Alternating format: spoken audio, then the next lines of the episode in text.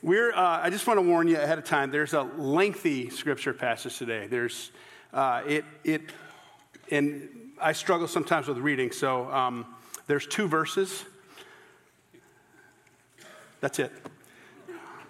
I want to remind you that we're in uh, Hebrews chapter 11, and it's the By Faith series. Now, the author of Hebrews is showing the Hebrew people, the Jewish people, that Christ is the Messiah. And he's trying to show them that there, if you look back in history, you'll see that with all of their patriarchs, their heroes of the faith, that, that he's done much to show them and to point them toward Jesus, toward the cross. And he starts this passage off by saying, now, faith is being sure of what we hope for and certain of what we do not see. And I think that's a great, great passage. It's a great reminder. Uh, but as Christians, who is our hope? So, faith is being certain, sure of what we hope for, that's Christ, and certain of what we do not see, that's everlasting life with Christ, that's, that's redemption. We don't see it in everyone's life all the time, but that God will one day rule over all, that God, that the name of Jesus, every tongue will confess, every knee will bow. That is our hope, and that's, that's, that's what we don't see yet.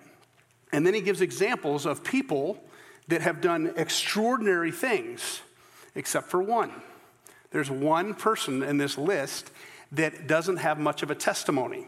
He's kind of remarkably unremarkable. And that's who we're going to talk about today. When I picked this passage as a kind of an excuse to go back and look at some of those stories that we're familiar with but not familiar with to kind of remind us, um, like, man, I've never preached on Isaac.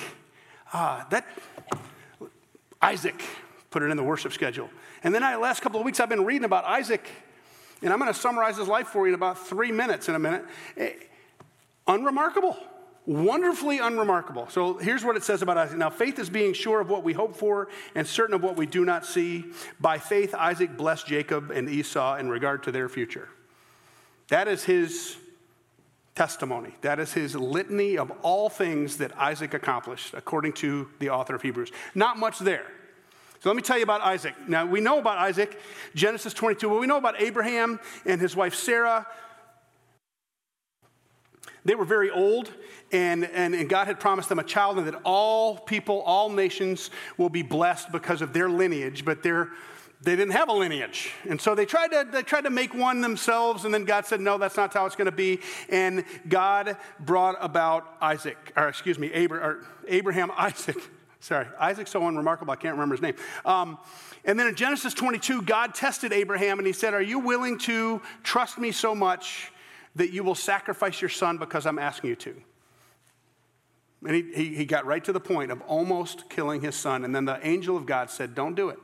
Now that I know that you fear God and that you love me more than Isaac, I'm not going to ask you to do that. And then they, he provided a ram for the, for the, for the offering. And, but that's really kind of what we know about Isaac. He didn't really do anything except ask his dad, I see the, I see the wood and the fire, but, or, uh, but where's the ram for the burnt offering? And his dad said, well, could be you.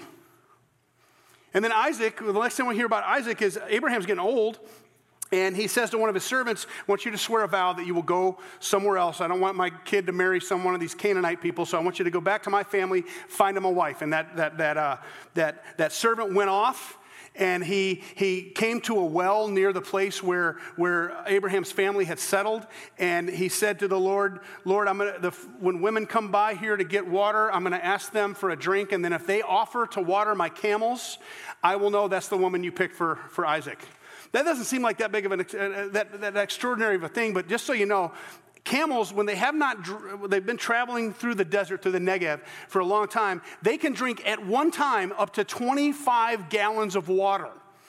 And he had a dozen or more camels with him. So, for a woman to say, Here, have a sip, and I'll water your camels, her, her container was about three gallons. So she's basically committing to about a day, day and a half of going, going down into this cave to the, to the well and then coming back up to make sure that the camels had all their fill. Now, that says something extraordinary about the woman who is to be Isaac's wife, but it doesn't say something extraordinary about Isaac. So, sure enough, Rebecca comes and offers, Can you give me a drink? Yeah, and let me water your camels as well. They do this little deal. I don't like the terminology, but, but that's how they did it back then. He, gave, he put a ring in her nose and put bracelets on her on her arms and asked if she could come and marry Isaac. And, and they said, Well, let me keep her for a little while. Nah, nah. Um, she decided to go anyway. So they go, and then from afar, she sees Isaac when they're after days and days of journey, sitting on a camel, I'm guessing. And she sees him and goes, Who's that? Well, that's the one you're going to marry. So they got together, they got married, boom. Now, later on, we hear about Isaac. He has a little, the, the, Rebecca's having trouble getting pregnant, so he prays and he says, Lord, for this lineage to continue, you got to do something here. And I, uh, Esau and Jacob came into being. And there's some cool stories about them, but they, we don't hear much about that right here. And then they go off, and Abimelech, who's a, who's a kind of a local ruler, they kind of set up camp around Abimelech. And, and Isaac did what his dad did, and he said, Well, yeah, she's not my wife, she's my sister. But she never really, he never really handed her over. It got a little weird, and then the Abimelech asked him to leave, and they stopped up all the wells that Jacob had, or that Isaac had, had dug, and then so they dug some more, and then they contested those, and they dug some more, and they contested those. Finally, Isaac went off, and he dug some wells, and everything was good. That's Isaac's life. Not much more to it. When he gets old and he can't see, one of his sons tricks him out of his other son's blessing. Isaac blesses him, and he, he, what, what, what God had said to Abraham, he did not say to Isaac, but Abraham passed it on to Isaac. And Isaac trusted his dad enough to trust his father's God. And so he knew, he's kind of the placeholder. He knew that if the promise that God, the covenant that God had with Abraham, was to be fulfilled, he needed to pass it on through his sons. And he did. Not much of a testimony. He had some things, God blessed him. I mean, he had a lot of good stuff. He had, as far as Bedouin lives can be, he didn't, he wasn't a warring person. It didn't get real ugly in his life. And his, his wife was faithful and, and his kids grew up. And we are going to talk more about Jacob tomorrow, but Isaac's just remarkably unremarkable. Let me tell you a couple of stories. Clarence Jordan, has anyone ever heard that name? Back in 1940, he founded a farm in Americus, Georgia. It happens to be the town I was born in. Um, uh, but Clarence was very he remarkably he gifted, gifted man. He had two PhDs, one in agriculture and another in Greek and Hebrew. He could have done anything, but in 1940, he founded a farm in Americus, Georgia called Koinonia Farm. Koinonia is just a Greek word that means fellowship. And what was going on in Americus Georgia, in the deep south in the 40s and then into the 50s was unbelievable racial tension. And there were poor people that were both African American and Anglo.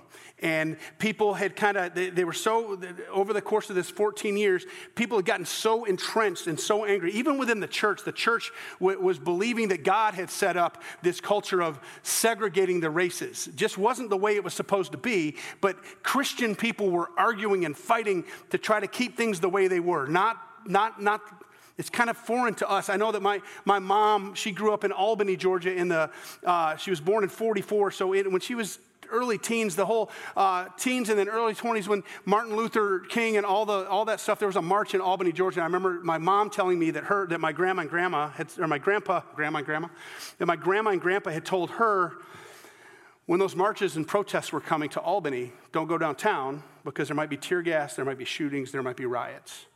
So it's hard for us in 2018 to look back and understand how ugly things got.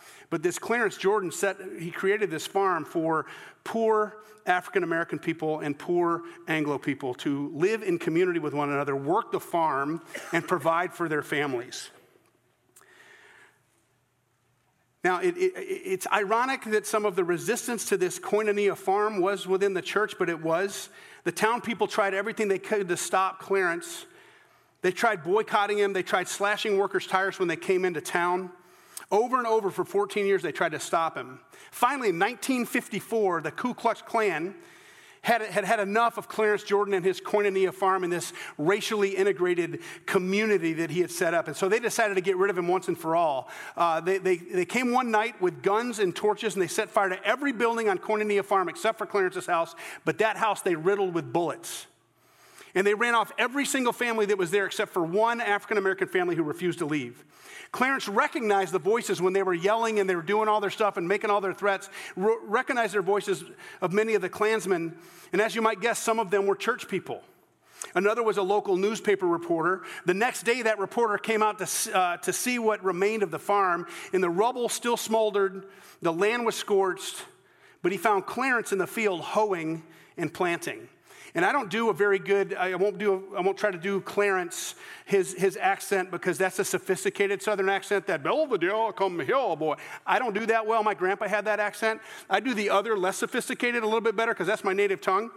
So the reporter came up, came up to Clarence and he said, I heard the awful news. I came out to do a story on the tragedy of your farm closing. Clarence just kept hoeing and planting. The reporter kept prodding, he kept poking, he trying to get a rise out of him.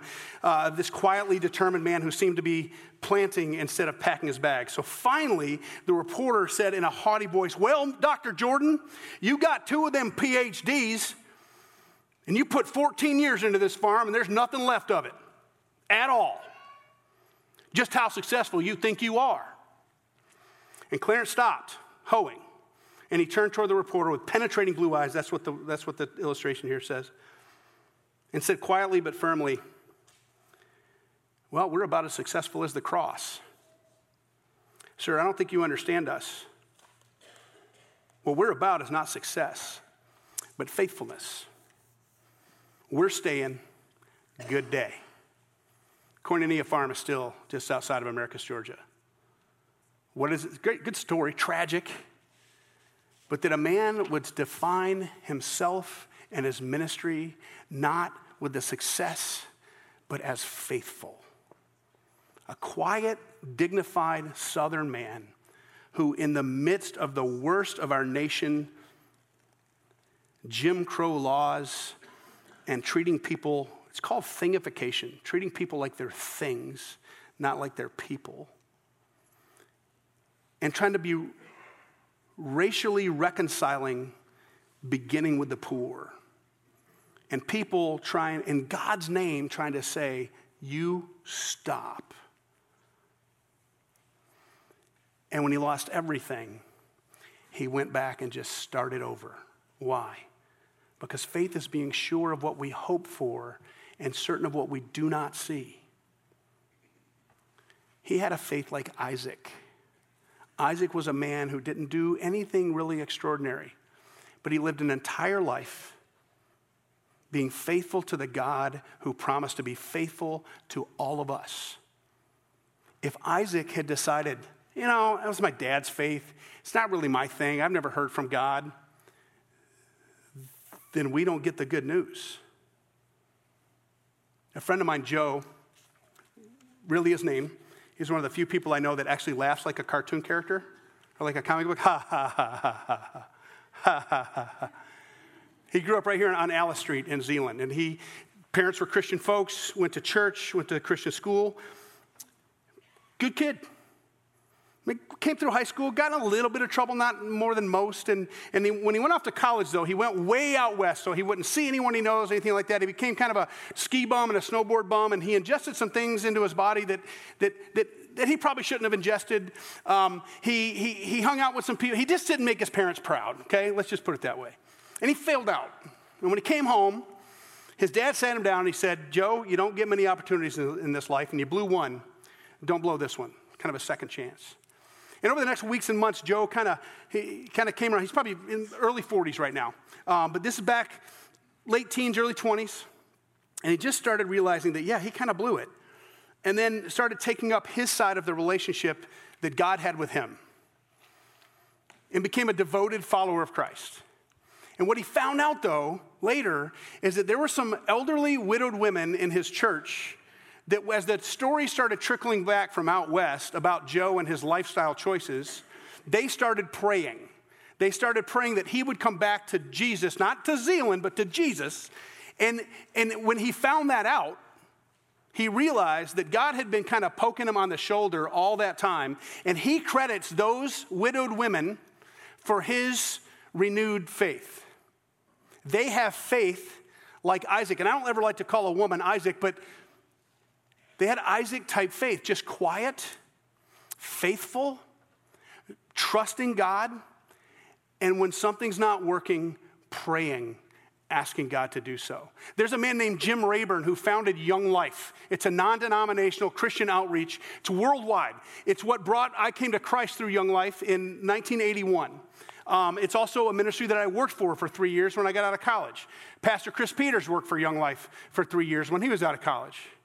It's a great and wonderful ministry, but I want you to know that Jim Rayburn, when he started this, he, he was an associate or youth pastor in a church, and he started going to the school, the local high school, to meet kids where they were instead of asking them to come meet him. Now, he, he, he was, he, youth ministry today, we kind of understand. Back then, you, you, kids are supposed to show up, they're supposed to be quiet, they're supposed to become just like their parents and be done with it. But he started this club, I think it was Club 14. Uh, he didn't want the kids to think it was the first one. So, started this club 14 and started student after student, teen after teen, kid after kid came to know Jesus. And what he found out though, after this thing kind of exploded, was that there had been some women in a house across the street from the school that when they saw these kids walking out, now this is in the, this is in the 50s, but when they saw the kids walking out of the school, this is when it was a really big deal like, oh my gosh, these kids might be losing their faith because they light up smokes and they walk down the street. And so these women started praying, Lord, save them. Send someone to them that will introduce them to you. And Jim Rayburn, when he started telling the story to those kids, he said, he said that, that, that this is the greatest love story ever told. And because of these women praying, God started a revival on that campus. And I ended up coming to Christ because those women prayed, and Jim planted that club, and he planted another one, he planted another one. And Young Life took over. And then later, I got, to, I got to be a part of leading club number four, which is actually club number 18 in Elmhurst, Illinois, because of some women who were faithful. They just prayed. The least they could do was the most they could do. So, folks, if you're someone, that don't you don't think you have much of a testimony. And I get it. This is a we, this say so thing that we're doing. If you if you want to come and tell your story, you might go. I don't have much of a testimony. I mean, I, I, I grew up in a Christian home. My parents love me. I've known for my whole life that Jesus loves me. And yeah, I've made some mistakes along the way, and I drifted a little bit in high school. But when I came back, when I had kids, I looked at them. I went, oh, oh. I want them to know Jesus. I mean, those are the vows I made for my, to my daughter when I held her for the very first time. I looked down and they were, I will be your spiritual shield, and you will always know that God loves you, and you will know what Jesus did for you. That, that's, that's what I wanted for her, and that's what she got. So you think you don't have much of a testimony, but it's the testimony I wanted for my daughter. It's the testimony I wanted for my son. It's the testimony that those of you who have kids want for your kids. So why isn't that a remarkable testimony? It's not much of a testimony. I mean, I didn't kill anybody. I, didn't, I wasn't a member of ISIS and then repented and came back. I, I, I, haven't, I haven't been addicted to anything. I haven't abandoned my family uh, or I haven't had anyone abandon me. Okay. We want those remarkable, extraordinary stories. I mean, God uses unexpected people to do impossible things in ridiculous ways. Great. Let's have those stories, but let's don't fail to tell the ones that God seems to highlight. Isaac. By faith, Isaac blessed his sons according to their future.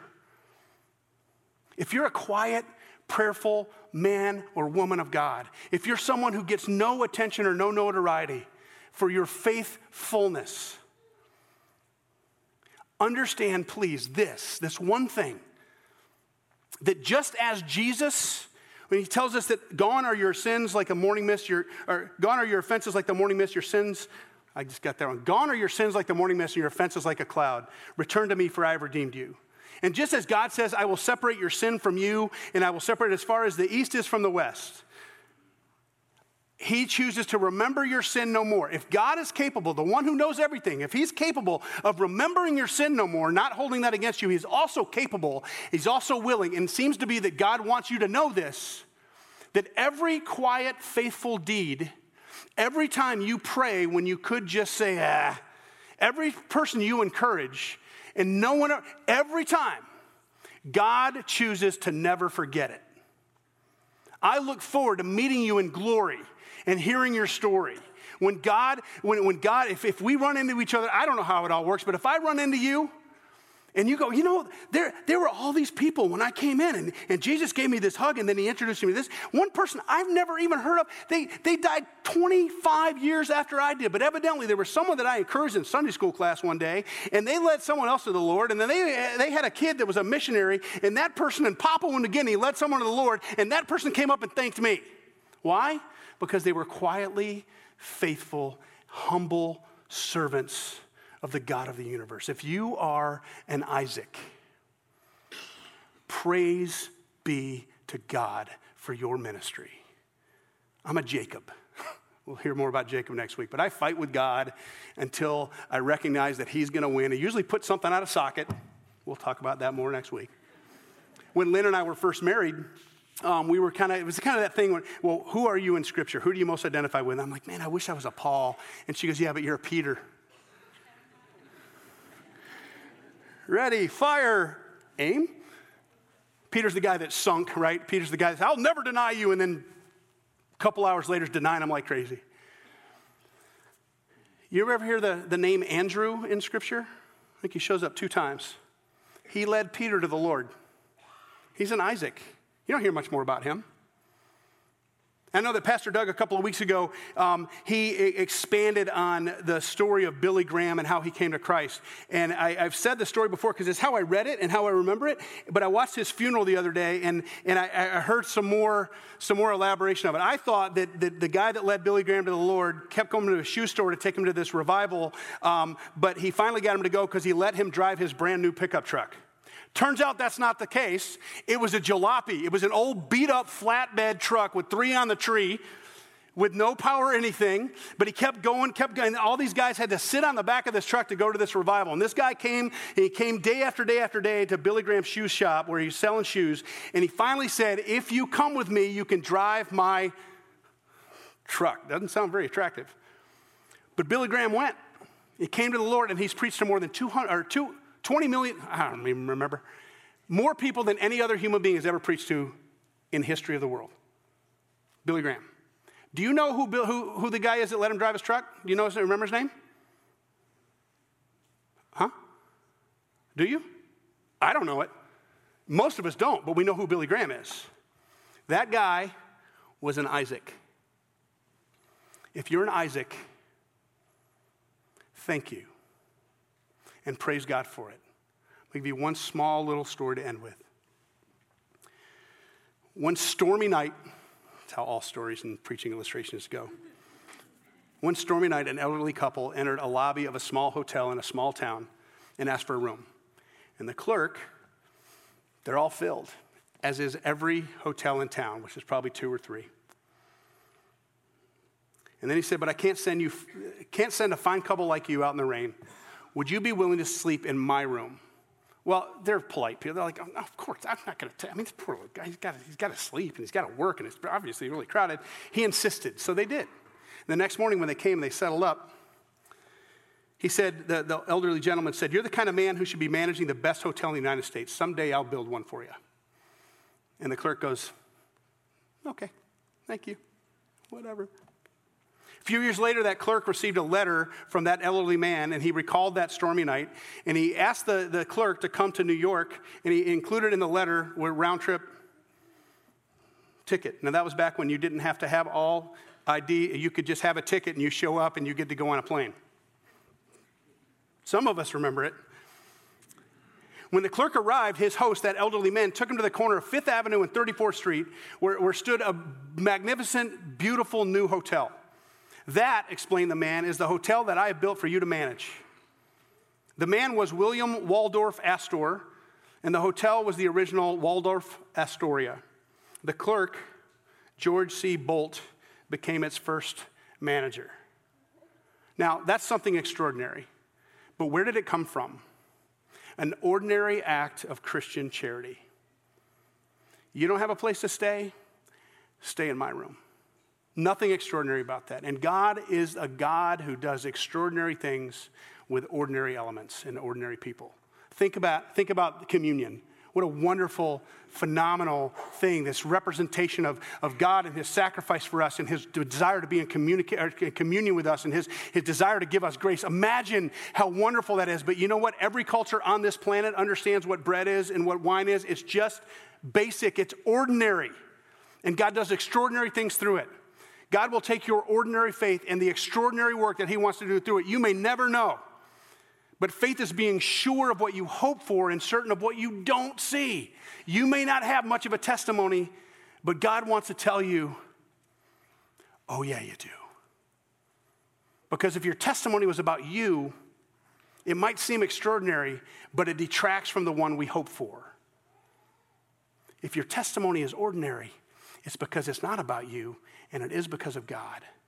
All of these people believe God for the people that will come after them. So if you're someone who believes God and you're praying for those who come b- behind you, your children, their children, young people in the church, our new church plant, whatever it might be, thank you on behalf of God the Father and the Son and the Holy Spirit. Now, I'm going to offer a prayer, and we're not quite done with the service. We've got two introductions, they'll be brief, and then we're going to ordain Nate as he goes off to plant a church so that he goes with our authority, and we also have accountability with him and the team. So that won't take a real long time. If you absolutely must leave, feel free to do so. Nate will be insulted, but I will not. Um, so let's pray together, and then we'll invite Nate and Greg and Renee and Chris up. Almighty God, we bless you and praise you and thank you for who you are and what you've done. We thank you for people like Isaac, not just the ones that show up in Scripture, Lord, but the ones that fill the pews of this church. Thank you, Lord, that you choose to use ordinary people to do extraordinary things that we may never know. Thank you that you never forget the quiet faithfulness of your people. Lord, as we lay hands on, as we introduce two new people, and as we lay hands on Nate, we ask that you put your blessing on all of these people and that you use us to be a blessing to them. We pray these things in Jesus' name through the power of your Spirit for the glory of God our Father. Amen.